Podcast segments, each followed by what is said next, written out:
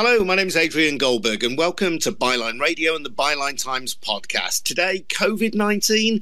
How are we doing? Just under 5 million people in the UK have the virus, a record high.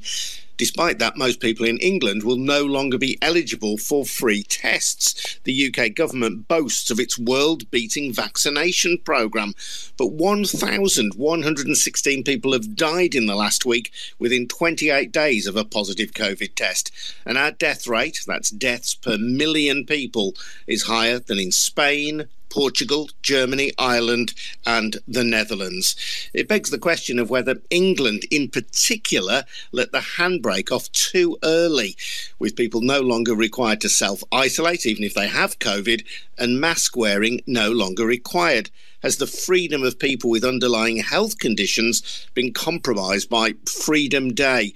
We'll be joined shortly by Deepti Gurdasani, who's a senior lecturer at Queen Mary University London, an expert in clinical epidemiology, and Sophia Ngah, who lost her dad to COVID and who now campaigns for COVID 19 bereaved families for justice. But we'd also welcome your thoughts as well.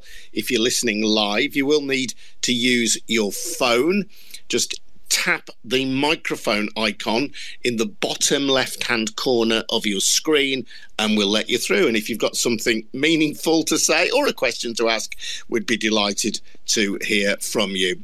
If you're listening via catch up on the Byline Times podcast, you can email any comments to goldbergradio at gmail.com.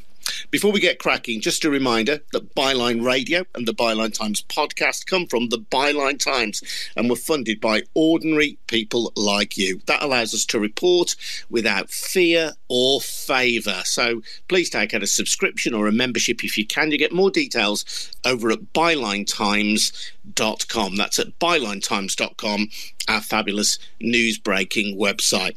Let's bring in Dr. Deepti Gurdasani at this point. Deepti, just sum up how you think we are doing. We've got record cases of coronavirus, yet free testing for most people, in England anyway, has come to an end. What's that all about? Yes, I think we're at a point where the disconnect between the reality of where we are and the narratives pushed by government and media is probably the largest there's ever been. Um, I mean, it, it's quite stunning that on the day that we've, the ONS reports the highest prevalence we've ever seen in the pandemic, with one in 13 people in England in the community having infection in the last week of March. We're now doing away with testing after having done away with things like self isolation mandates, masks last year. Um, I mean, it's a huge act of self harm, I think. I mean, it's very, very clear the pandemic is far from over uh, you know, transmission is the highest that it's ever been.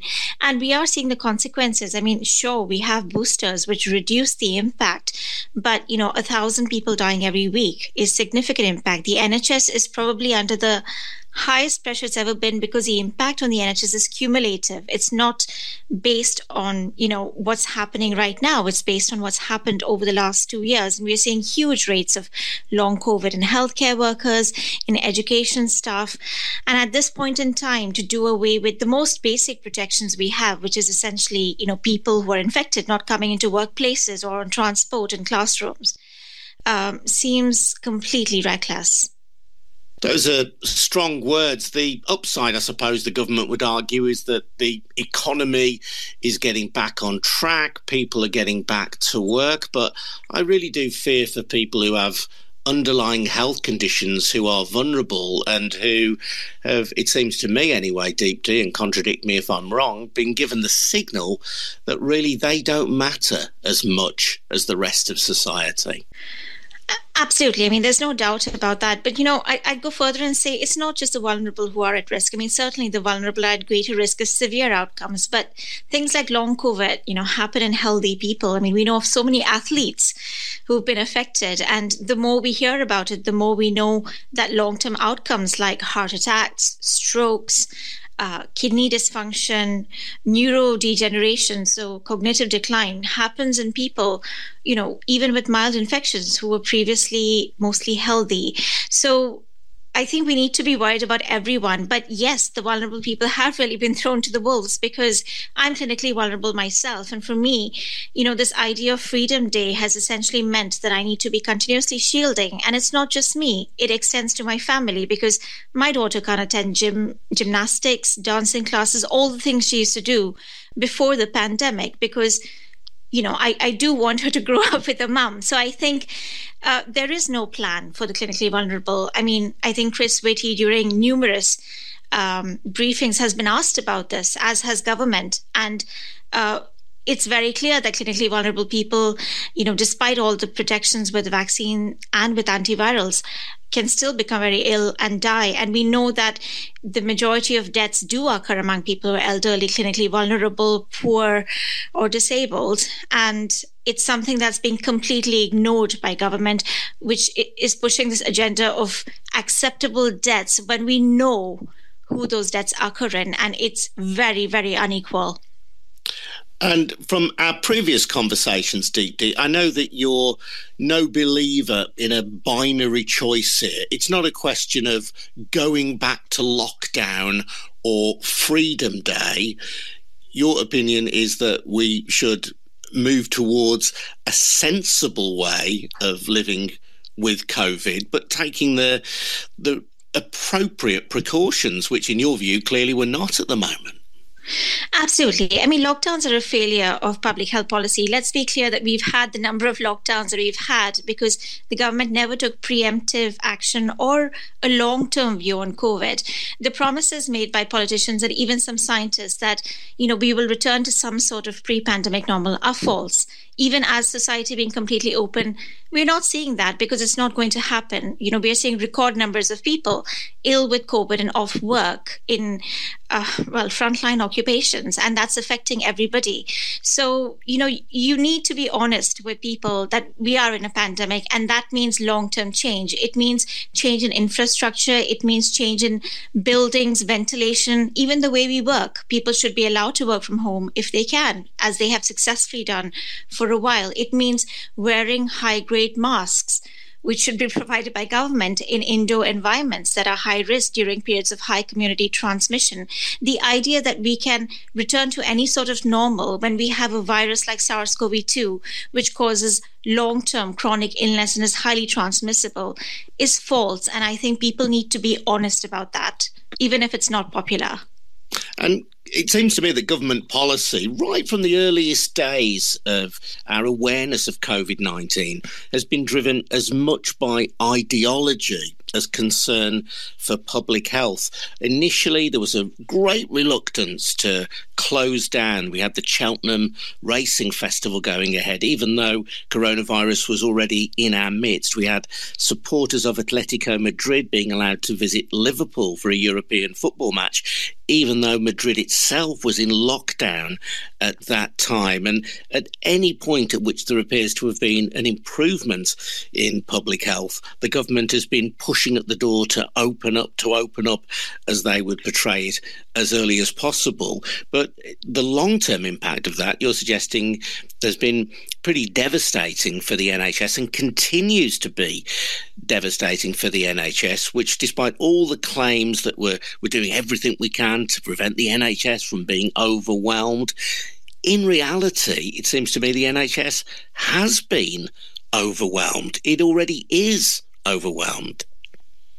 Absolutely. I mean, the entire government strategy has been uh, short termism. You know, it's this idea that if we remove the symbols of the pandemic and we pretend it's not happening and we create this rhetoric via the media uh, or, you know, complicit scientists that it's not happening, it'll be fine. But it won't because ultimately it's a virus that is going to cause long term disease and you know a, a, big part of the economy is human capital and public health and we're absolutely losing that. We're losing that on all fronts. I mean 4% of healthcare workers now have long covid.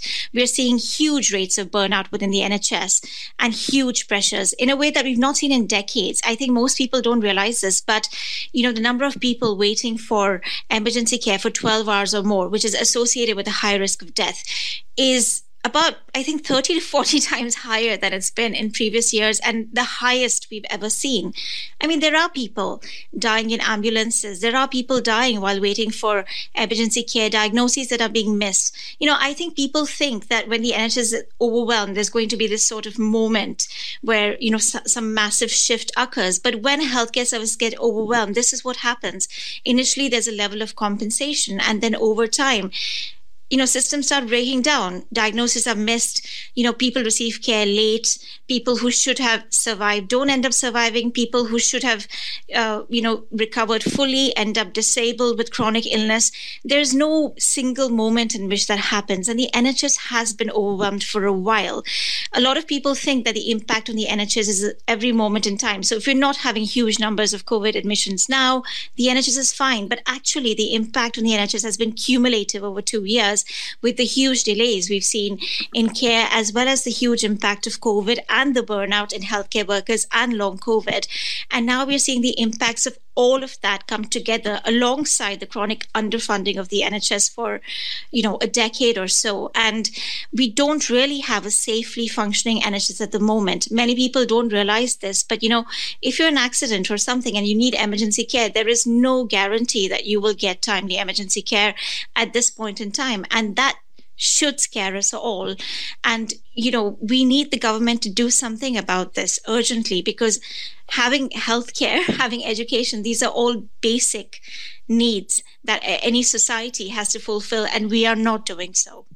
And yet, media, whose job is to hold politicians to account and whose job is to ask them difficult questions, don't seem to be focusing on these issues. Many of the papers, anyway, are celebrating the consequences of Freedom Day, the fact that people can go out again without masks and go down the pub without having to sign in anywhere and all that. Uh, obviously, for many people, those are real benefits. But the fact that it's having this significant impact on the NHS appears to me to be being, if not overlooked entirely, then certainly massively underplayed. Absolutely. I mean, I cannot understand the reality in line with what we see in the media. It makes absolutely no sense. You know, we see these comparisons with flu saying that, you know, COVID has been defanged. But in reality, what we have is 1.5 million people at least and rising living with long COVID, of whom about 700,000 have had this for more than a year. So it's not a trivial illness in many people. It's actually disabling. I can't think of a disease that's called this level of an infectious disease that's caused this level of disability. And of course, you know, the impacts on the NHS, the impacts on education. It's you know unprecedented what's happening even now the number of teaching staff absent the number of healthcare workers absent we see it being reported i mean you hear healthcare workers talk about it, but they're not given a, a major platform on mainstream media. Um, and, you know, it's frankly shocking given how important healthcare is for societies that people are not aware. And they're also not aware of the long term consequence of COVID. I mean, the comparisons with flu massively underplay what COVID does to people, even people with mild infection years down the line. I mean, I hear so many celebrities dying a few months after COVID, and I never see it reported that they had COVID five months before they had a heart attack or something like that. And I think people don't really understand the impact is going to have years down the line. I mean, we're really going to see the pandemic after the pandemic, which we're beginning to see right now. And we're really walking into it blindly and continuing to expose people to all the risks of this because essentially vaccination, the antivirals are what we're heavily, heavily relying on to entirely mitigate this. And they will not mitigate it entirely. Deepti, stay with us if you would, please. Uh, this is Deepti Gurdasani talking to us, senior lecturer at Queen Mary University in London, expert in clinical epidemiology. If you've got a question of Deepti, and I know a lot of people are already requesting access to speak, and I'll try and get to as many of you as we possibly can, then I'm sure Deepti will happily take a question or two from you. My name's Adrian Goldberg, and you're listening to Byline Radio from the Byline Times, news reporting without fear or favour. If you want to support our work on Byline Radio or on the Byline Times podcast, where you may be listening to this on catch up, please take out a subscription to our brilliant monthly newspaper, The Byline Times. £39 a year is all it will cost you. You get a great paper. You'll be supporting the radio, the podcast, Byline TV, and our brilliant news breaking website as well, bylinetimes.com. That's where you'll find details of how to subscribe at bylinetimes.com. I want to welcome into the conversation now Sophia Ngah. Sophia lost her dad to COVID, and she now campaigns, as I mentioned earlier, for COVID 19 bereaved families for justice. Sophia, hello, welcome to Byline Radio. Hi, thanks for having me. So, Sophia, just give us a little bit of the flavour of your story, please, if it's not too painful for you to do so. Of course. So, um, my dad died of COVID last February 2021, um, so the height of the second wave. Um, he was 68. He had no underlying health conditions. Um, he was Malaysian, so he belonged to a minority ethnic group, and we know that my, minority ethnic groups have been um, disproportionately affected by COVID. Um, and yeah, so my brother and I were doing the shopping for my parents um, over the Christmas period. If you remember, it was really, really hard to get a delivery slot at the time. Um, so we'd go to the shops um, and get their shopping so that they didn't need to go outside. And um, we think that we caught COVID from a supermarket. It was the only place we'd been to. We were in lockdown. And um, we tried to isolate from my parents, but uh, my dad eventually tested positive a couple of days later. Um, we weren't, you know, we were worried and we knew how dangerous the virus could be. But as I said, he was a healthy 68 year old, you know, he exercised regularly. So we weren't overly concerned. Um, but he at one point started coughing up some blood. So um, was told to go into, um, to go into the hospital. And at that point, um, you know, we we didn't. That was I'd never saw him again until he died, and um, it was terrifying, obviously for all involved, but particularly for my dad. He'd never been in hospital in his living memory, so the in my living memory, sorry. So the the effect of being in a situation where you're you know surrounded by people who you can't even see their faces everyone was in mask and and these sort of hazmat suit esque um, outfits for safety and protection, obviously. Um, but it was a terrifying experience for him, and I know how scared he was. And um, I feel so guilty that that we couldn't be there for that. Um, and so, you know, these stories that come out regularly now about Partygate and um, the lack of respect that the government have had for their own rules um, hit a lot harder when you're a bereaved family member who couldn't be with your family during those times. Um, and yeah, so my dad um, died around a month after testing positive for COVID. Um, and we were actually able to be with him when he passed away. Um, the hospital were absolutely amazing with us and so many bereaved family members have had negative experiences with the hospital, um, and I can't speak to their experiences, but we had a really positive experience, as positive as it could have been. My dad um, was Muslim, and he had a Muslim blessing from an imam, and my mum is Catholic, so he also had a Catholic blessing from a priest. So we covered all bases, and um, and yeah, we were able to be there as they turned his respirator off. Um, but I'm still honestly living with the shock of it because um, as I say, he was healthy. We had no reason to think that he would react so badly to having COVID. And um, and so it is still, you know, even now, I'm only just coming to terms with the fact that I will never see him again. Um, so yeah, the fact that, that COVID is in the news so much and that it really is such a regular topic of conversation. Um, you know, you talk about the weather and you talk about COVID and any conversation you're having, and I understand that it's very much a shared experience. But for bereaved family members, it's particularly um, painful, and the trauma that it's caused is um, you really cannot underestimate it. And I don't think even we understand the full extent of it yet it's a, a, terrible human tragedy. What was your dad's name, by the way, Safiya? His name was Zahari Ngah. Zahari Ngah, yes? Yeah. Yeah. And uh, sadly, far too many of these stories are being told out there because too many people have passed away as a result of COVID. But you are now campaigning for justice. Mm. What does justice look like for you then? What lessons do we as a society need to learn from the death of your father and the many thousands more like him? Well, I think there are many lessons that, that could be learned, um, you know, from not locking down early enough to the NHS not being prepared. I mean, Deepti Gurdasani has also has also um, mentioned this. You know, the NHS was actually not in a great position even before we went into the pandemic. Um, so there's a lot that needs to be considered. Um, personally, you know, I mentioned that my dad was Malaysian he worked for the NHS for nearly 40 years, so um, he gave a lot to this country.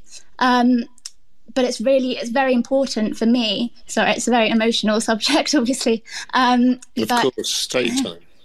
Um, it's incredibly important to me that the um, element of the inquiry that is, you know, very clear and explicitly looked at is the effect on minority ethnic groups or so-called minority ethnic groups, um, because people from minority ethnic communities like my dad were up to five times more likely to die of covid you know that's um, we we a lot of us know that this is the case, um, but it's not something that's often talked about. It's not at the forefront of conversations. But really, that figure is unacceptable. Um, you know, my dad, as I said, was Muslim. Um, and at the cemetery where he was buried, they had to use diggers to dig up his grave in front of us, you know, in real time, because that was a time saving mechanism that they had to use um, because there were so many bodies coming in every day. Um, his grave, they opened up an entirely new section of cemetery. Um, his grave is um, not landscaped yet, so it's literally a mound of earth with a plank of wood sticking out and his name and and coordinates handwritten on, um, and it will eventually be landscaped. But you know, I think that's quite a visceral indication of how much um, COVID has affected the the Muslim community, at least, um, and we know that it has affected Black and minority ethnic groups to a huge extent. Um, and I think it is it is inconceivable that that's not explicitly mentioned in the terms of reference, um, and that we don't really consider why that's the case. You know, a lot of people from these groups of key workers. I mentioned my dad did work for the NHS. Um, he was retired at the time that he passed away, but you know these people should not be more um, more vulnerable, um, and it's it's really important that we understand that. And it is obviously a societal and systemic issue as much as it is a COVID issue. Um, but hopefully, at, at, least hopefully we can create some sort of positive change or introspection um, through the public inquiry. And you're lobbying, I know, because we spoke earlier, for the chair of the public inquiry to include the impact of COVID on minority ethnic groups as, as a specific part of the yeah. public inquiry, which at the moment it doesn't look as though it is. No, the government have released the proposed terms of reference um, that it mentions um, groups relating to um, characteristics from the Equality Act of 2010. Um, the Equality Act of 2010 covers a wide range of groups. Um, race is one of those those groups, um, but also age, gender, and you know this is an act that was created in 2010, you know more than a decade ago, so pre-pandemic, um, and really this terms of reference needs to be up to date and precise, and um, it should be reflective of the experiences that we've had in the pandemic, um, and not lazy um, or relying on previous um, beliefs or research. So yeah, it absolutely needs to be an explicit point. Yeah, Safia, stay there with us if you mm. can, please. I want to bring Deepti back at this point, and Deepti, Safia touches on a really important dimension to COVID. Obviously, it's affected everybody in the country one way or another. But why this disproportionate impact of on people from minority ethnic backgrounds? Yeah, I mean the statistics are pretty shocking on this. Um, I think the answer is it's a combination of factors. I mean, it's it's a combination of uh, things like socioeconomic status, occupation, um, exposure. So what we find is that in minority ethnic groups, it's not just deaths that are much higher, but even infection exposure is much much higher. In fact, if you look at um, I think if you look at exposure, it's about two to three times higher in minority ethnic groups compared to uh, in white people. And um, and it's very very likely a combination of all these factors as well as you know structural barriers structural racism um, you know people living in multi-generation households and crowded areas all of these things combine to make it a higher risk for ethnic minorities. But of course, given that this is a conversation that the government won't even have, and uh, you know, there's been very, very little discussion about the role of structural racism in uh, outcomes within COVID, um, it seems very, very unlikely that we can make progress on this front. I mean, COVID is ultimately a disease of inequality. Uh, I mean, it's quite shocking, but if you look at certain periods, you'll find that infection rates in most deprived populations was seven times higher than those in least deprived populations. Um, and it's one of the reasons I feel that COVID policy is so behind where it needs to be because a lot of the policies are made by pe- people in relatively privileged positions who are not as much touched by the consequences of this. And in many ways, they're making decisions for people who are, well, far more vulnerable to the devastating impacts of COVID in their day to day lives. And, um, you know, it's it's very much the privileged population making decisions for um, for people who are going to be far more affected than they are. I want to bring in Sarah, who's joining us as well tonight. Sarah Walker. Hello, Sarah. Welcome to Byline Radio. And you have a brother with a severe learning disability. And the so called Freedom Day that many people in England have celebrated is bad news for your brother. Just explain why, Sarah. Hi, yes, thanks for having Hi. me. Welcome. Yeah, absolutely. Freedom Day for us was basically back to lockdown day. Um, I was just making a note when I was listening there. Obviously, you know, if we're talking in the statistics, um, that the death rates for people with learning disabilities in the 18 to 34 year old age range was 30 times higher for people with learning disabilities than those without learning disabilities. So, um, and I really feel like our experiences that people with learning disabilities have been really forgotten about and not mentioned um, during this whole pandemic. Unfortunately, it is something that those of us that are sort of a major part, um, you know, of the learning disability community and it's a big part of our lives, it's something that we're used to but um, it's been a really terrifying time because um, you know we weren't considered at the beginning when it came to things like shielding and um, access to the vaccine. As a carer, um, I was offered the vaccine before my brother, um, and I was having to ring up the doctors and say, you know, I need the vaccine to protect my brother, but he needs the vaccine more than me um, you know, and it just wasn't a question. It just wasn't. It just wasn't discussed. So um, we shielded with my brother. Um, he stayed in the house for 101 days at the beginning of the pandemic. I moved back in with my parents, um, so that between the three of us, we were providing all of his care.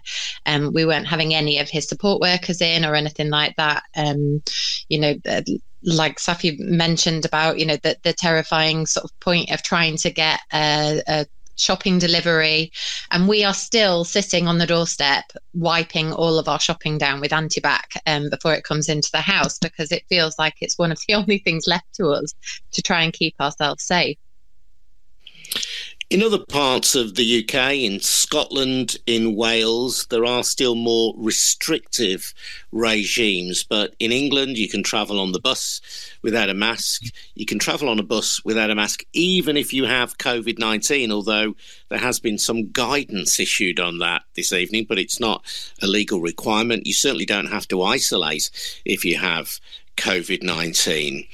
What does that say to you about uh, treatment of people with underlying health vulnerabilities like your brother?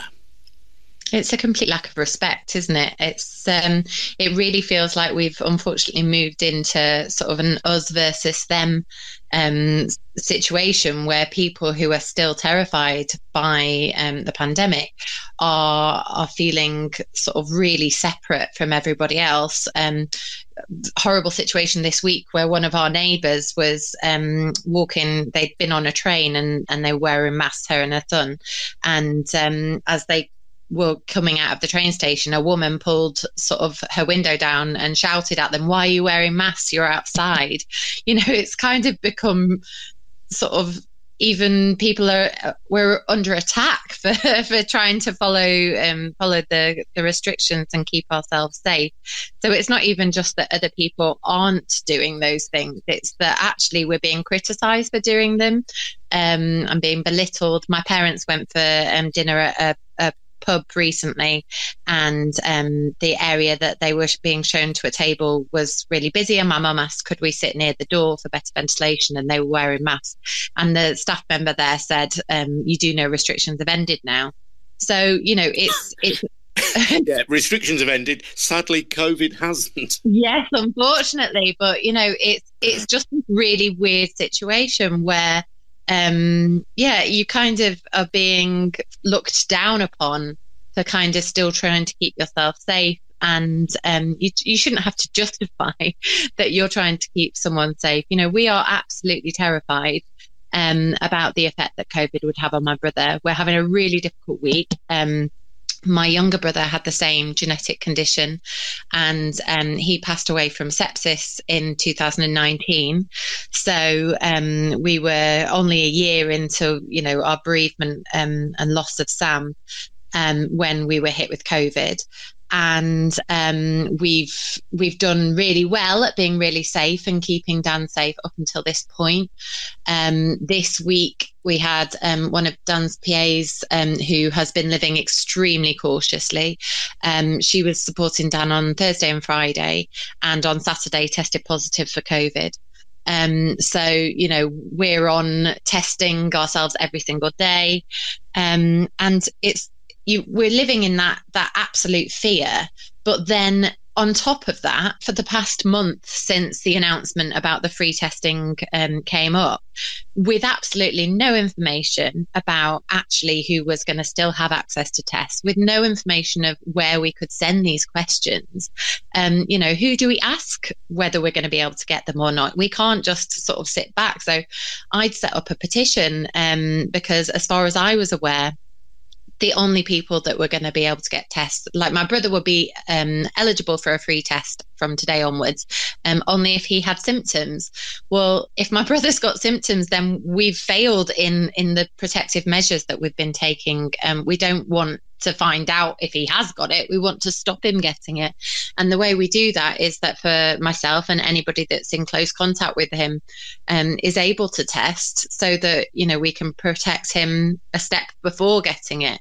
My brother's not able to wear a mask. You know, he won't tolerate anything on his face. He doesn't really approve of us wearing masks because, you know, he has a real profound and severe learning disability. So there's no way of us explaining to him that we're wearing this because you know, he's like, well, what, you know, I can't see your face. I can't. And it's a huge thing for communication for him to be able to, you know, see us smiling and all of those kind of things. So, um, yeah, it's just, I have spent hours and hours and hours over the past month um, trying desperately to contact um, media to try and find a random celebrity with a voice that's a lot louder than mine um, you know to speak out about we need still this access to tests at the very, mm-hmm. very bare minimum. That's what we all we're asking for. Um, you know, and even I've been lucky that that has been picked up by, you know, some um, a charity Leonard Cheshire, and we were featured um, in the Metro online. Um, but was heartbreakingly um, upset to read some of the comments just saying, you know, oh, why do we keep spending money on tests? You're all hypochondriacs. And, you know, it's like, you're not you're really not listening and it's it's so it's horrible to feel so much that us versus them um, kind of way of looking at things. It's really disheartening. I've yeah. lived my you know, entire Sarah, sorry, sorry to interrupt, Sarah, but you know there are occasions in society, and in a very different context. I think the Russia-Ukraine war is an example of this, but what you're talking about is an example of this as well. This veneer of civilization that we have very occasionally is peeled back, and you mm. see something pretty nasty and horrible lurking underneath. And some of the narrative around people like your brother has the whiff of eugenics about it. And you hear Absolutely. people saying, don't you? Uh, well, you know, let the, the strong survive. They might not use that terminology. Mm-hmm. That's what they're saying. The strong can survive, the weak, well, we're better off without them. I know it sounds harsh and horrible, but I hear that. Without yeah, those words being used, I hear that. Yeah, I mean, one of our hugest fears, you know, right at the very beginning, because there was all that talk um, about, you know, the sort of calculation that they were using for um, they didn't have enough ventilators in the hospitals, and um, what what sort of steps they were taking to work out who was who was worthy of a ventilator. And um, early on, a lot of those um, steps that they were following through were very much weighted against people with, um, you know, long term disabilities and things. Um, so we were not only terrified that it, COVID would um, is more likely to affect my brother, but we were terrified about whether or not we'd be able to allowed in the hospital to support him, um, and you know that was unthinkable for a start. But also, you know, whether or not he would be treated with as much value and respect as the general public. Let's bring Deepti back at this point, Deepti, because I'm disappointed by what Sarah has had to say. I'm not honestly shocked by it. And I do think there has been an underlying thread within our coverage in the media of COVID 19 and indeed our political response to it that has suggested that some people's lives are not as valuable as others. Yes, absolutely. I mean, if you look at the joint parliamentary report that came out on you know assessment of the covid in the first wave that showed exactly what sarah said that um, death rates in people with learning disabilities are very, very high. And there was an inappropriate issuing of do not resuscitate orders, with the reason given for this being that people were learning disabled. You know, so learning disability should never be a reason for not resuscitating somebody, yet those orders were used. It's not something that you read a lot about in the media, but um, ableism has been very, very, very much at the heart of this. I think there was a report that came out of the ONS, I think, last year in summer that showed that about 60% of deaths uh, that happened were among the disabled. Um, and you know the, the complete lack of any consideration of what policy means for clinically vulnerable people for disabled people uh, has been uh, a thread throughout the pandemic. Uh, and it's something that to date has not been addressed by government. Um, and I mean, the only way I can look at it is that there is there is less value uh, assigned by our government to people who are vulnerable, to people who are disabled, um, and to people who are poor, to ethnic minorities. And when they talk about acceptable deaths, they know that they're talking about these groups. And one of the things that makes them acceptable are that those deaths occur among these groups for them. That's a really shocking summary, but I feel you may be right, Deepti. Stay with us, Deepti. It's been uh, really interesting to hear you. We've got uh, Safia Ngah with us as well, and we've got Sarah Walker.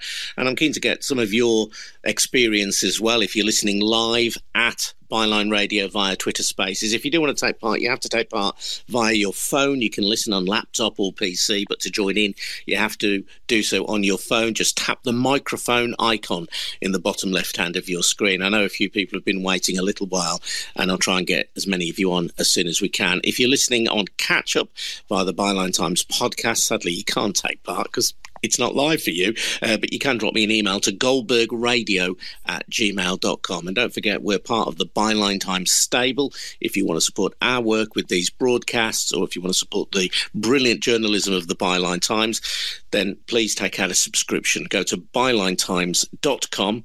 That's where you'll find out how to subscribe. It's also a great news breaking website bylinetimes.com. There's a fantastic article there on the at the moment by one of my colleagues, Saba Salman, who has written about the way in which people with health, underlying health conditions, are now having to shield even more than ever because of the so called Freedom Day in England. Do check that article out by Saba Salman at bylinetimes.com. Let's uh, welcome one or two people who are listening to our broadcast now. Uh, Azalith is going to join us in just a moment, and uh, Azalith contacted me just before we went on air. Has got something of uh, real concern to talk about in this conversation. Hello, Azalith. Welcome to Byline Radio. Thanks very much for the chance to speak. So, I'm a concerned parent, um, and I've met with a lot of uh, uh, gaslighting and um, really hit a brick wall with the authorities, and I feel that my story is is a an interesting case study that's relevant to everyone. Um, so in my school, there's I won't name the school, but it's a primary school in Edinburgh, and there's been ongoing very high COVID rates. Um, so to try and help the school, um, recognizing that you know it was out of control in the school, I offered to donate air filters, HEPA air filters, to the school because obviously, you know, COVID. One of the key things to know about COVID is that it's airborne. Um, the head teacher you know, refused to take the air filter because she said um, it's an equity issue. And I said, "What do you mean?" And she said, "She said it wouldn't be fair if our kids were more safe than other kids." Um, so obviously, I wasn't satisfied with that response, and I saw that the Scottish government had announced five million for air filters for schools. Um, but I've since learned that this is just complete gaslighting because um, my experience was with the schools shows that they're just not allowed in any circumstance. Uh, the evidence I have to back that up is um, Edinburgh Council commissioned a confidential report with Napier University, who inspected schools in Edinburgh, and they found that my school and other schools uh, were well outside the safety levels allowable for schools. So, for example, they have 3,000 CO2 and high, high humidity in my school, and that corresponds with high infection rates in the schools. And even in my case, I mean, the Scottish Government claims that they're following the SAGE guidance, um, and I even had a member of SAGE who wrote the guidance, Professor Cath Noakes, intervene to say that they're not following the guidance, and they've just disregarded that. Um, and the last point to make is um, how unaccountable the authorities are. So I've made a complaint, and after many months, they finally responded. And I've now made a complaint to the Public Services Ombudsman but the Ombudsman has said that due to the COVID emergency, they won't even allocate the case to a worker for 11 months. So they're just completely unaccountable. And the Scottish Government can always give the excuse that they're following UK policy. So they're just utterly unaccountable. And meanwhile, uh, there's over 15,000 child infection cases in Edinburgh. And that matches, that's the same sort of number they're getting even in smaller local authorities. So, literally, as a parent, they're just completely unaccountable. Azalith, I will address the point that you've raised with Deepti Gurdasani in just a moment, but more generally, aside from the schools issue, Scotland is taking a more cautious approach than England, but it still has one of the highest rates of COVID infection in the UK. Why is that, do you think? Well, I think the schools, the schools example is, is a key thing because, you know, even if even if a person is of the opinion children aren't affected or if they minimize the effect on children, people can't logically uh, dismiss the impact that they have on community transmission rates. And if you look at the figures in Edinburgh, uh, you know the areas with the highest school infection have a have a corresponding high community transmission rate. And it's quite clear from my experiences with the authorities in Scotland that you know they're simply turning a blind eye and covering up the child infection rates. And even when someone tries to use the mitigations, uh, they, they, just refuse them. You know, they're clearly um, just allowing the situation to just run rife in schools. And it's had a huge impact on my family. Right now, I mean, as you can probably imagine, we're very careful. Well, even we've got COVID now. My daughter's had COVID for six days. You know, she's missed her birthday party. She missed a ballet performance she was going to do. And that was from a, a, an infection she got in the school. And, you know, these things are, are big moments in a, in a six year old's life and also we're just uh, one of the many people doing the daily COVID test to see if we get it next. You know, it has a huge impact on people beyond even just health. You know. Uh, thank you. I know you've sent me some supporting information as well, which I will uh, look at at my leisure. But thank you very much indeed for getting in touch with us. Thank uh, you. uh, a couple of things there. Uh, one is uh, I'll come to Azalith's point about the schools. I am intrigued about Scotland's relatively high infection rate, given that it is adopting a more cautious approach than England. Yeah, so what Scotland did was it adopted a more cautious approach with Omicron when it was spreading. So it had a smaller Omicron wave, the original Omicron wave, but then it started easing uh, it's very very cautious approach so what it ended up doing was sort of delaying the original Omicron wave. And what it ended up with was a much, much bigger BA2 wave.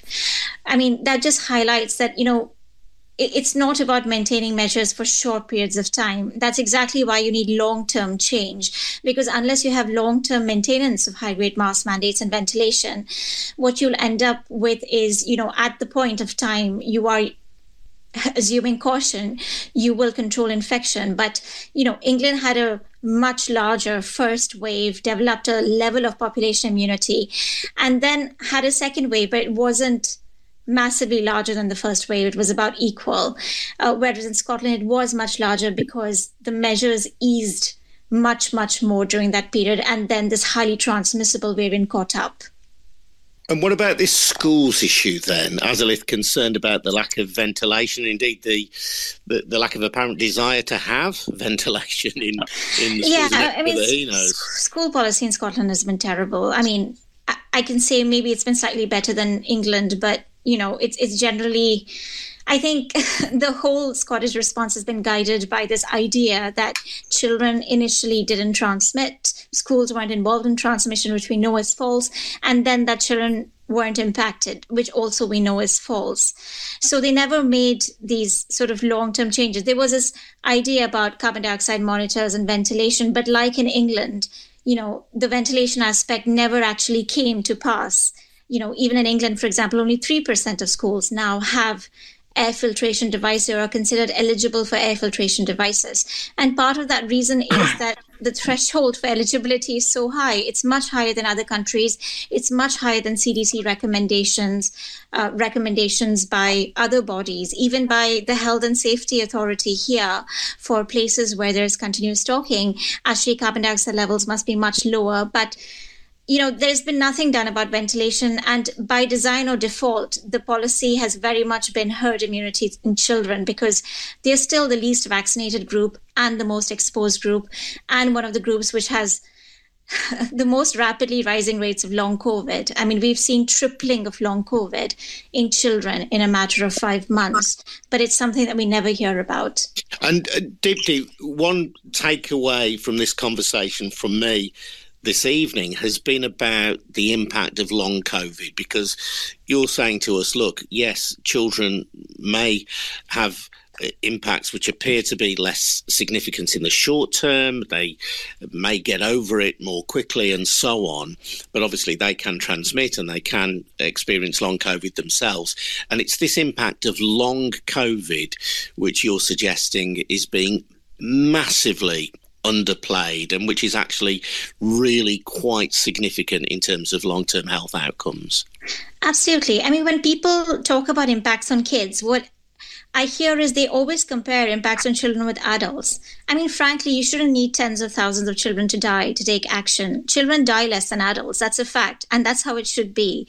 But if you even look at deaths from COVID 19, they're actually higher than almost all other childhood illnesses even if you consider the pre vaccine era, that's true. And if you look at long COVID, I mean, it's higher than almost any infectious disease I can think of. 120,000 children living with long COVID for four weeks or more. And for a child, four weeks or more is significant.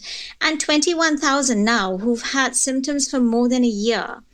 I mean, imagine having a disease like that and not even considering urgently vaccinating children when you have vaccines available. I mean, that's where we are in our society, where children are being massively impacted by this. And that's not even talking about the impacts in terms of educational disruption, which are huge, as well as orphanhood. I mean, 12,000 children have lost a primary carer in the UK.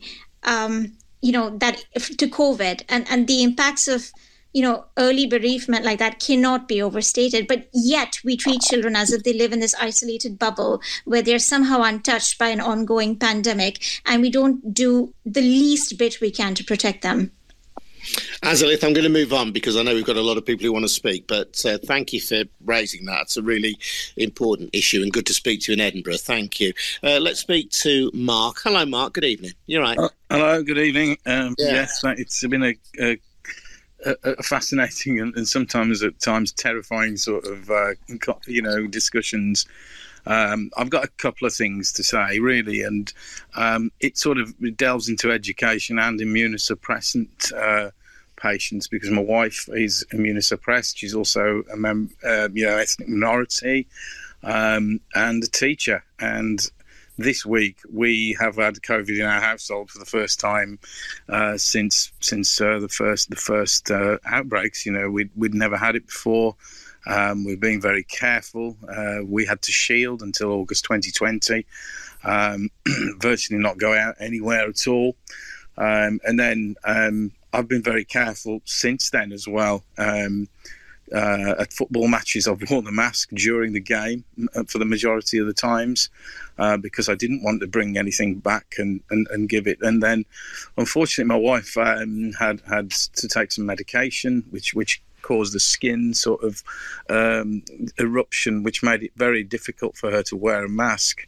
And I think that's possibly where she got it at a, at a small school in where she works in a in a small pupil referral unit in Nuneaton in, in Warwickshire in the UK. And um, from then on, I, I mean, the, the, school now has no tests left. Um, no one's testing there. The school, the college itself didn't close down last week um, even though there was staff off with it, uh, TAs, teachers and TAs and students all suffering, and and it was it was kept open. Um, that worries me going forward. Uh, the the sort of uh, you know, the adding to what what uh, Azalith was saying about about the schools in Scotland, you know, it's kind of uh, that's a concern. But yeah, it, has been a it's been a, a, difficult week. I'd never had COVID before. Um, it's washed me out, to be honest, uh, mo- a lot of the days, even up till today. And this is my fourth or fifth day now of being positive. So I think I think you know to think that it's just all over is is completely short sighted and, and, and quite reckless. It's this uh, let the bodies pile high sort of uh, attitude, isn't it, towards people who are who are vulnerable. Yeah, that's a, an intriguing phrase, isn't it? That was what Dominic Cummings claimed Boris Johnson had said at, at an earlier phase of the pandemic. Boris Johnson has earlier denied it. Safia, you know, that phrase I've heard banded around, let the bodies pile high. I don't know whether Boris Johnson said it or not, but mm. there's been something about the government's approach that has made you feel that the the deaths of ordinary people in this country has not been always considered to be the tragedy that it really is. Absolutely. And, you know, whether or not Boris Johnson said, let the bodies pile high, I think his actions have spoken for him um, and the actions of his government. I think um, even with all of these scandals that come out, as painful as it is, especially for bereaved family members, um, it's not surprising. I really don't find it particularly surprising, um, which says a lot. You know, this is these are laws um, and they were life saving regulations that they put in place, but it's. Um, I think the way that the government has treated bereaved family members, and it's come up a lot more recently as we're talking about the terms of reference, um, has been with a sort of I think they find us irritating. You know, we keep banging on about the pandemic, which, you know, people just want to get back to normal now we're talking about, you know, Jacob Rees-Mogg um, trying to divert the conversation to um, whether they were cutting cake or not and sharing it. You know, that's not really what we're worried about. We are worried about the fact that they were not paying attention to the regulations that they put in place at a time where they were very much needed. Um, and there's been absolutely no support for bereaved family members. Um, the, the, minimal support that we've been able to find um, we have had to look for ourselves, join waiting lists, um, and it's unacceptable. You know, there over 180,000 people have died in this country, and um, and so there are hundreds of thousands of bereaved family members up and down the country. There absolutely should be support and an acknowledgement of what we've lost. You know, this is an experience that we've all um, shared, and that we're still having to go through. And I really sympathise with um, Mark and the people that were speaking earlier. For it must be really terrifying to, you know, know that your your family members are at risk in that way. I I, I empathise because I know what that's like. And um, and the government are just. I don't think that they care. I think it's very much a Um, I mean, we saw at the beginning of the pandemic Boris Johnson shaking hands with people and saying that they had COVID and he didn't catch it. It's a it's a game to them, um, and I think they are just incredibly immature. well, we were told, weren't we, that after he had had coronavirus himself that he took it much more seriously. Apparently, he flirted with death, but we mm. seem it seems to me to be back at the stage that we were right at the start of the pandemic, which is this desire, in a sense, for it to not be here and kind of almost a, a wishing it away. Yeah, and no one feels that way more than people that have been bereaved by COVID. You know, it has absolutely ripped open our lives. And of course, we want to move on, but it makes no sense to move on without thinking about the past and without some some introspection about what we've lost, how we've lost it, and how we move forward um, in an informed way and protecting people who are more vulnerable. And the NHS, we talk about the NHS like this mythical symbol, um, and it it unites us. You know, people across the across the political spectrum um, have support for the NHS now. That's a wonderful thing. But you know, it's a big organisation that needs the support of the government in real. Um, real ways, you know, financial ways and means. Um, I think that there's a lot of, and the media is in some way responsible for this. There's a lot of um, playing around with the um, exciting zeitgeisty stories of the moment. Um, for example, the scandals and the parties, with also an appetite to move forward. But that doesn't help us because we need to be concentrating on um, what happens, you know, for the people that are the most vulnerable and what happens to the people that have lost so much during the pandemic. You know, we cared about these people um, during the pandemic and they're, they're still here. Um, it's strange. I understand that the media, you know, needs to um, uh, react to uh, public consciousness, but it's um, it's important and it's really um, it's key for the way that we we move forward in a in a way that's successful and productive. Let's bring in Corona Zero, who's joining us now at Byline Radio. Hello, Corona Zero. Welcome to Byline Radio. You're right. Hi, thank you so much for letting me on. My name's Simon. I'm a scientific uh, low COVID activist from Switzerland. And I'd just like to take this opportunity to extend my gratitude and my thank you to Dr. Gurdasani. Uh, I'm from Switzerland, as I said, but I'm also reading her tweets. And um, it's just great to see that there's a lot, some more sane scientists advocating for sane policies and um, and also Byline Radio. I really like to listen to you and get informed about British politics. So thank you. And I'd like to say something that the, the thing with air filters that happened to the gener- uh, gentleman in, in Edinburgh, that actually is also happening in Switzerland. There's, you know, as you know, Switzerland's quite a wealthy country with quite a lot of wealthy middle class people that try to donate air filter CO2 sensors, and they were mostly rejected. So we we share a lot of similarities. And I think as the people from the Great Barrington Declaration, so that's basically our opponents, the people of the herd immunity people, are internationally linked, I would use this to like to use this as an appeal to get more connected internationally because we need to also fight this virus scientifically and internationally. Thank you so much for the time. Uh, Simon, thank you very much indeed for joining us from uh, Switzerland. Uh, Annelies is with us as well on Byline Radio. Hello, Annelies. Hello, thank you so much for sharing this space and time with us. My name is Denis. I am involved in COVID support groups. Um, just want to drop a little line. If you're having problems with long COVID, please join Long COVID Support Group. It's an excellent support group. Um, wanted to begin by saying I'd like to challenge people to change their the way that they speak about restrictions because from a scientific perspective those are actually protections. Um, wanted to say Dr. Deepti, thank you so much. Oh, she dropped off. Um, well, regardless, Dr. Deepti is uh, fantastic in terms of countering the corporate press um, narratives.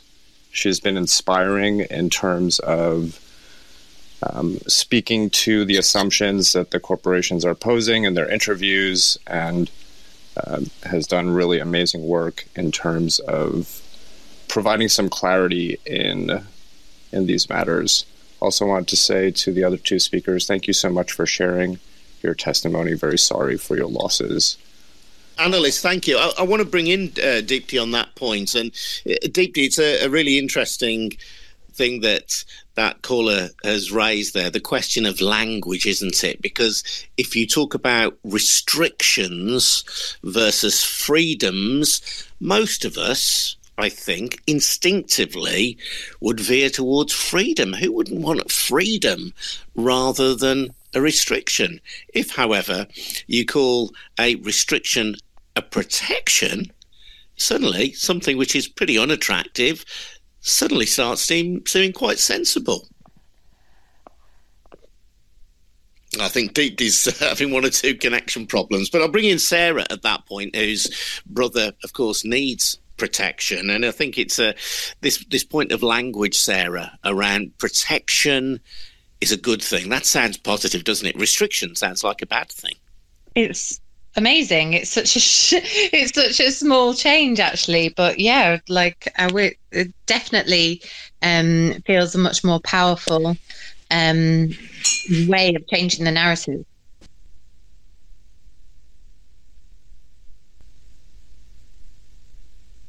Seems like Dr. Deepti is having some some kind of yeah, we're having uh, issues with uh, getting Deepti uh, uh, to chat with us, but I, th- I think the point has been uh, well made. Hello, there's Terry. Hi. Hello, Terry. Welcome. How are you doing? Well, I think we have both of us right now. Sorry, Terry. Oh, okay. Um, I just heard about if you can hear me okay because I Yeah. had COVID back in September uh, the third. So I've had like seven months now, and uh, my main problems it affected is my I have slurred speech, balance issues, a little bit of vision, and swallowing and my coordination is a little bit bad. But I, I've had an MRI scan and a spinal tap, and they find nothing wrong because they were checking first if it was a uh, the um uh what do you call it stroke or not. But I did not have a stroke or TIA I don't know if there's any information you a person to talk to. They never had these issues that I have. I did not lose taste or smell, and I had no breathing issues. But I have the bad balance and the um, slurred speech and the swallowing issues and a little bit of vision. And Terry, we can hear your speech as we're chatting now. Before Right. last September, was your speech normal? Yep, it was fine until I had COVID. I had no problems. I was running about three or four miles a day and working out at least four times a week. I'm 51 years old right now, and I cannot run at all because my balance is not very good. And have you been diagnosed with long COVID? Um, not really technically, um, because yes, the, the um, neurologist, neurologist, sorry, we call it. But um, I don't think anyone actually said it like for sure, for sure. But all the symptoms came on like I had the first two weeks were like I had the flu the bone aches, cold chills, and the high fever. And then the third week, I went to get out of bed and I fell on the floor. And I had kind of like it, um, vertigo symptoms. And the room was spinning and couldn't even see my wife right in front of me for about a week. And then my vision got better but the other stuff, the bonds and the search speech stay with me all this time. Wow, Terry, let me bring in Dr. Gurdasani at this point. Uh, at Deepti, obviously, it's very difficult to do a, a long distance diagnosis, but do you recognize these symptoms? I mean, long COVID is associated with 200 or more symptoms, and, and that's the, th- the problem with the virus. It can affect every part of the body. So it can affect the brain, it can affect peripheral nerves and muscles. So, you know, if it isn't a central nervous system problem, it could be something to do with the muscles or the peripheral nerves. And I think this is a difficulty. You know, a lot of routine tests don't really pick up um, long COVID because we know so little about it. And we're sort of in a period where more research is being done and clinicians also learning about you know the sort of tests that that detect these problems and and we are kind of you know, far from getting to the point where we can probably satisfactorily treat patients. So I feel, I mean, I completely understand Terry's frustration and must be very, very hard to have this illness that you, I guess, that nobody seems to understand. And, you know, you don't fully understand what is causing it, what the prognosis is, and how it will be treated. And it's, I mean, it, it's it's a very concerning prospect, and I, am sorry, I, I don't think I can help more here, but.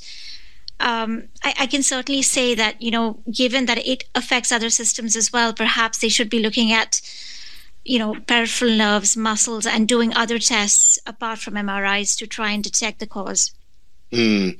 Um, thank you, Terry. I'm sorry to hear about your situation, but it's. Uh, it, it, it is a, as Dr. Gurdasani says, it's it's it's a very very novel condition, long COVID. Deepti, I wanted to touch on this question as well of of how we describe restrictions or protections.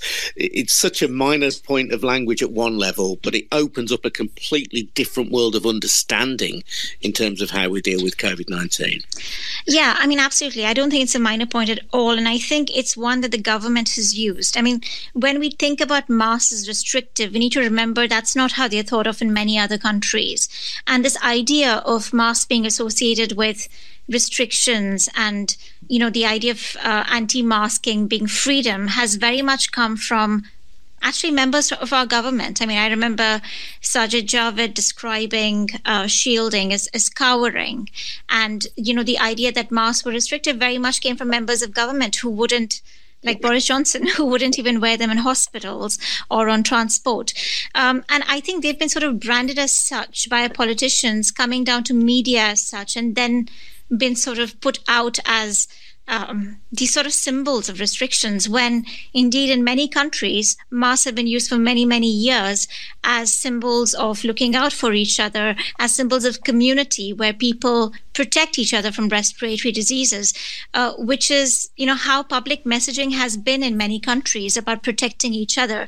So this whole idea of masks being associated with restrictions i think we have to really ask where it comes from because i don't believe it comes from the public. The public has overwhelmingly in every poll showed support for mask wearing, even on Freedom Day. So, um, and I think this has sort of been weaponized in some way by government. Uh, and I think for them, it's been about removing symbols of the pandemic. You know, if you don't see masks around, if you don't see case numbers because you stop testing, you know, the pandemic disappears from the public mind. Um, and I think it's been very much a deliberate strategy rather than something that's just happened by chance.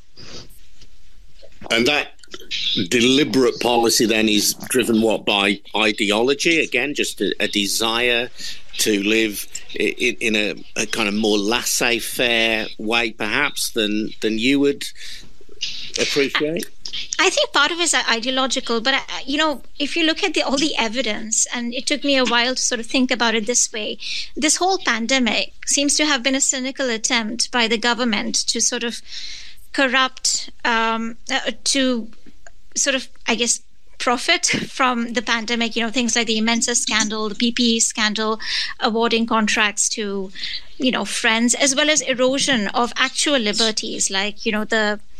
Uh, the bills that are being passed right now, banning the right to pro- protest, erosion of democracy, um, you know, uh, of, of refugees, the stuff that's happening with Ukraine and Russia. I mean, if you look at it, the pandemic has been used by the government for a, a massive power grab, and our de- democracy institutions of accountability and independent institutions, like, for example, the Judicial Review Bill, all of them have been eroded during this period. So I think part of it is ideological, but part of it is this idea of putting personal gain, economy, and power ahead of public health. I don't think this government ever cared about public health. And I think it's a mistake to think that this is an information problem. It's not an information problem for the aims of government. Had they been them profiteering from what happened, they have achieved those aims. Annelies wants to make a comment on this. Annelies, yeah, what would you like to say? Thank you. So, to speak to the notion of um, government officials being, I don't even know how to phrase this. I'll just get to the point. Um, in the United States, the CDC director um, has branded masking as a scarlet letter. Um, but then you observe the, her actions, and she was uh, testifying at hearings recently remotely, not in front of, not in the same room with all the other people. If you follow the press, if she is in, um, she is in a setting like a healthcare facility or something, she is masked. So you have to look at the words versus the actions. Always wise advice, I would say. Um, Corona Zero, yeah, do you want to comment on that? Hi, thank you very much. Yeah, uh, again, Dr. Gurdasani, if you didn't hear me, thank you very much for all your work. And secondly, to, um, you know, the narratives are quite similar in Britain and in Switzerland, where I'm an activist. And actually, what's very important to me, what I always say, there is no healthy economy without healthy people because economy needs stability. There might be personal profiteering like in Britain, but for a healthy economy, you need healthy people. With thousands or millions of people of long COVID, uh, there's no healthy economy, and I think we need to break this. Uh, we need to break this this narrative of public health versus economy. Imagine if we go back to cholera days and we had bad water and people were dying. That was not good having sanitation increased increased our economy massively. We need to break these narratives. Thank you very much. Well, no, uh, I, I, you've just touched on a, I think, a really important point as well in relation to the world of work. I mean, many people have discovered the ability to work remotely. We work remotely now on a scale that we never thought was possible before. And it's an opportunity to radically rethink the world of work. And that will have economic impacts. Of course, your high streets where there are sandwich shops or bars that rely on office workers might struggle, and the whole office building sector might struggle, but there would be gains in other ways, not least in reducing our reliance on the car and our reliance on the carbon economy. This has been a perhaps once in a lifetime opportunity to rethink these things. And yet, the government's mantra seems to be to get us all back into the office or into the factory as soon as possible. I don't know if you've got a thought on that, Deep Deep, but it just strikes me, you know, here was an opportunity and yet we are being funneled back into life as it was before when for many people the ability to work from home was a great advantage. More flexible hours more family friendly not without its downsides. You know things that would have to be worked through both for individuals and for society. But it was a moment in time and that moment in time already seems to have passed yeah, I think the assumption is again that, you know, they're doing the sensible thing for public health, but actually they aren't. And it's very, very clear that all their policies are around very, very short term economic gain or gain for whatever allies, donors, etc. You know, so they're essentially thinking again about rentals for landowners, etc., etc. It makes perfect sense to allow people to work from home. It's much better for the climate as well. So, you know, I mean, again, the aim here isn't public health. It never was. Gemini is with us on Byline Radio. Hello, Gemini. Is it Gemini Brian? Hello, Gemini Brian. Welcome. Well, I, I, th- I think as what it is with, with government, they just they just want to they just to me they just want to fill their own pockets. I had a problem at the beginning of this pandemic. I lost two relations, two relation, two relatives to it both both relatives, like as the government's been told before, it is it was all coming from from children. What was doing it all?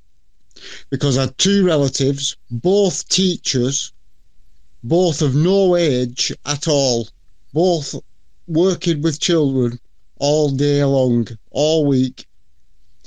They both became ill uh, and on a Saturday, day after Friday's school finished. Both came ill on a Saturday. Both got taken to hospital. Both from Milton Keynes. They was taken to hospital on a Sunday. He had tests on a Monday. By the Thursday, they was both they both died. Couldn't go near them. Their husbands, the families, nothing. Nobody could go near them. They couldn't go to funeral. This was on the 24th of March. They both went. And they're all. What gets me is they've enjoyed themselves. They've had all the parties. They've done all this. They've done all that. I live in Sunderland at the moment. Well, I've been in Sunderland for 12 years. I have my, fat, my dad, what lives in Wigan, near Manchester. I went, he, he suffers with bronchial COPD, emphysema.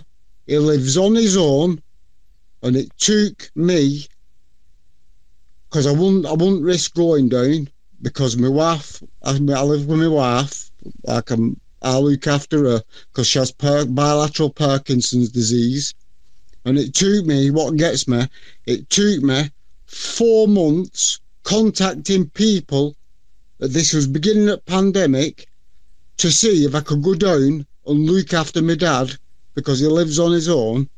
And it took four months of emailing government, government people, uh, police.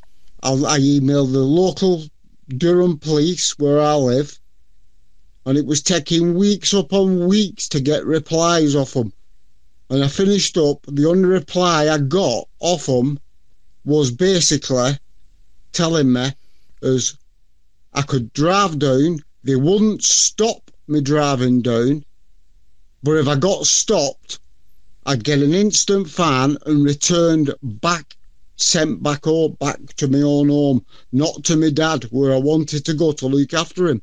And he's 79 years old. Mm-hmm. Uh, I want to bring in uh, Sophia on that. Thank you, uh, Gemini, Brian. Uh, Sophia, you know this. Uh, I, I, know this. Y- y- perhaps pales into comparison with losing your your dad. Absolutely not. No. Th- th- I was going to say that this sense of one rule for them and one rule for another just you know really does rankle people and, and perhaps mm. to a degree that isn't still isn't properly appreciated by the the mainstream political commentators yeah, I mean, I'm so sorry for your losses, Gemini. Sorry, I don't know your name, but um, yeah, that's Brian. absolutely Brian. Yeah, I'm so so sorry. That's awful. Um, and yeah, to answer your question, it's it's bizarre when you think about it, and it feels not only that there's one rule for us and one rule for them, but also that there's I feel like we're on different planets, and there seems to be a public consensus um, that the government haven't done enough, that they haven't obeyed their own rules. Um, you know, families have lost loved ones, and it's the country is grieving at the moment. You know, we've experienced an awful, awful loss, and um, and yet the government have not only been celebrating, um, but they've also carried on. You know, our prime minister is still in power, and despite the the the negative feeling towards the government, there's actually been no accountability. Um, you know, people and journalists are holding them to account, but it's hard to get any um, to see any real results or change. Um, so yeah, it does feel like that. And then when you look at you know the cost of living crisis, energy prices soaring as of today, it really feels like there is a kind of upper tier of society and that there is the rest of us. Um, and I don't know what's going to happen to the rest of us. It, it feels like a um, dystopian novel, to be honest. mm-hmm. uh, Brian, I didn't mean to make light of your loss, by the way, and you do have my sympathies for that. Thank you very much indeed for joining us, uh, Brian Gemini. Yeah, yeah, thanks for letting me join. No, good to hear from you, man. Take care, mate. Uh, Mordecai is with us from uh, Washington D.C. I believe. Hey, Hello, Mordecai. Hey, Adrian. How you doing? Oh yeah, yeah.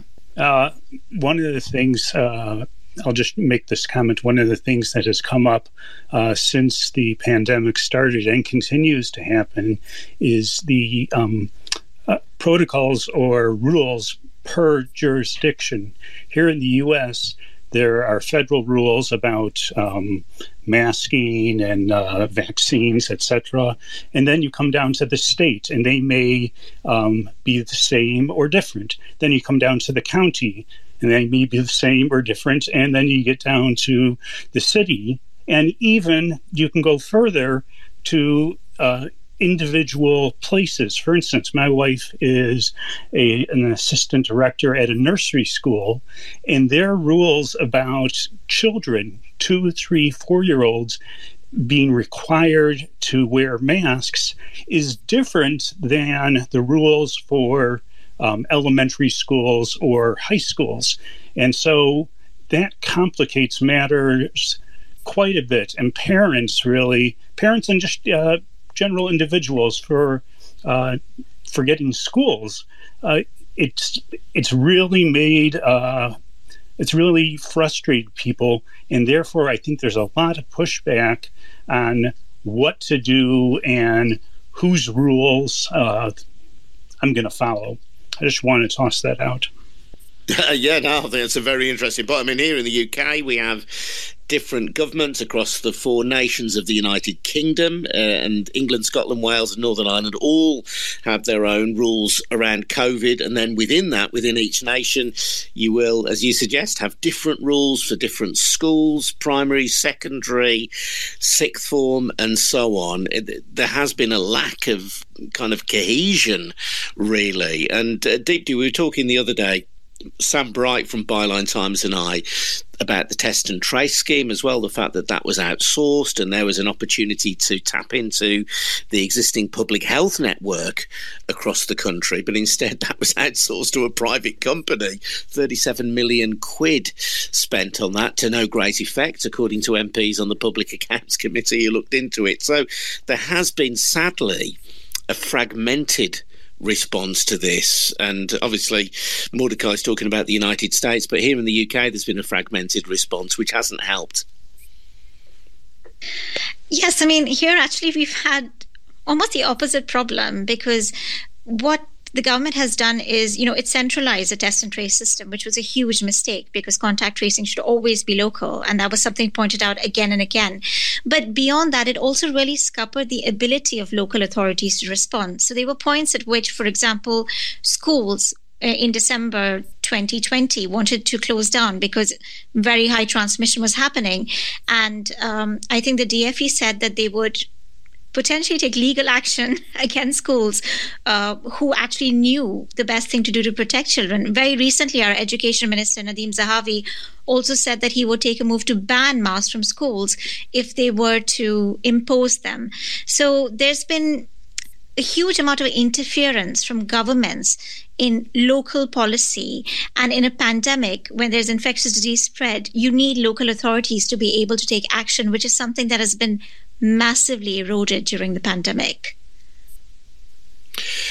Sarah, I just want to wrap up really and talk about your situation with your brother. If you've got one plea that you could make to the government, and in your case, I guess it's the English government, on behalf of your brother, what would that be? That's a big question. Hmm. Um, you know, obviously at the moment um, the the main question is about the sort of access to testing and things but i think that I really feel like there needs to be somewhere that we can put our questions and our concerns. So, um, you know, with a member of our team testing positive for COVID this week, you know who do we ring about? You know what what number do we call if it's out of hours if we suspect that you know dan's got covid?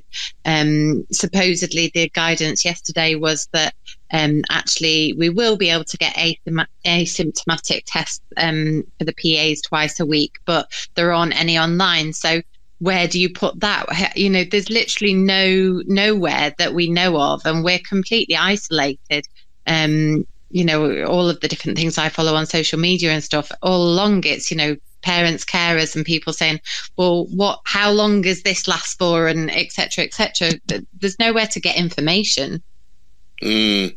Well, listen, stay in touch with us, Sarah. And I know Saba Salman has written uh, about your situation in, at bylinetimes.com, yeah. and you, have got a friend in Byline Radio. So let us know how oh, the situation's getting on. So good luck. Good luck to you, Ben. Thank you so much. And Safia, thank you so much for sharing the story of your family and of the loss of your dad. Um, you've talked about wanting to change the terms of reference for the public inquiry so that the specific focus given to the the tragic outcomes for so many people from minority ethnic backgrounds. Uh, anything else that that you're campaigning on around that?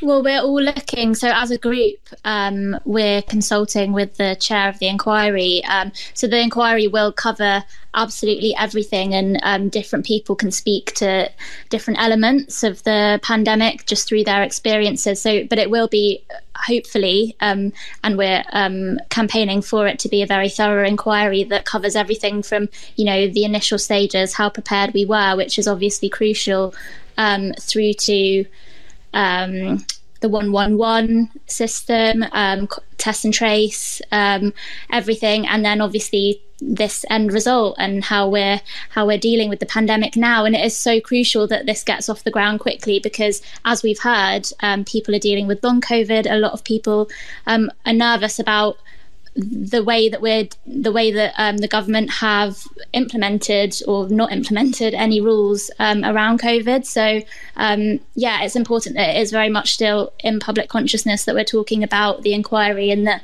um, we push it forward. Safia, please stay in touch with us as well and uh, let us know about the, the next stage in your fight. We're with you all the way on Byline Radio. Thank Thanks you. Thanks very much. Uh, and a final word to uh, Dr. Deepti Gurdasani. So uh, the question posed at the top of this broadcast and podcast, Deepti, was kind of where are we now? Where do you think we need to be next? I think we're at a critical juncture. Deep sigh. as as a society, I think we really need to reflect on, you know, are we a society that's going to be forward looking, progressive, accept the reality of where we are and respond and adapt to it? Or are we going to remain in denial and essentially throw people who are vulnerable and disabled to the wolves? Um, and I really, really hope that we will decide that we are a society that wants to do what we can to protect people, which means, you know, wear high grade masks, protect yourself, protect others.